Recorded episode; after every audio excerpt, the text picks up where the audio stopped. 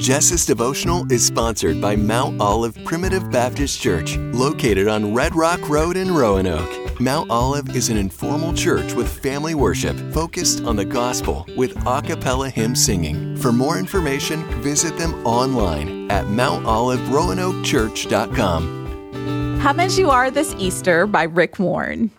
He will send down help from heaven to save me because of his love. Psalm 57 3. There's a myth that says you gotta clean up your act before you can come to God. I've got to get it all together. There are a few things I've got to get right in my life, and then I'll come to God. It's like brushing your teeth before going to the dentist to have your teeth cleaned, or washing the dishes before you put them in the dishwasher, or picking up the house before the maid gets there. Why do we do this? The truth is, God doesn't expect us to clean up our act before we approach Him. The death and resurrection of Jesus is God's statement on that. Jesus spread out his arms and said, I love you this much.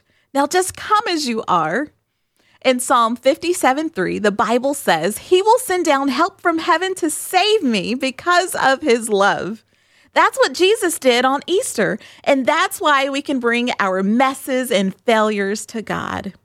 There are people you know who think God will never love them because they've made such a mess of their lives. But you know, God wants them to come as they are. Help them hear the good news from Jesus.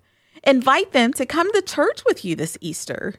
It's such a simple thing to do, but it can make a difference that will last for eternity.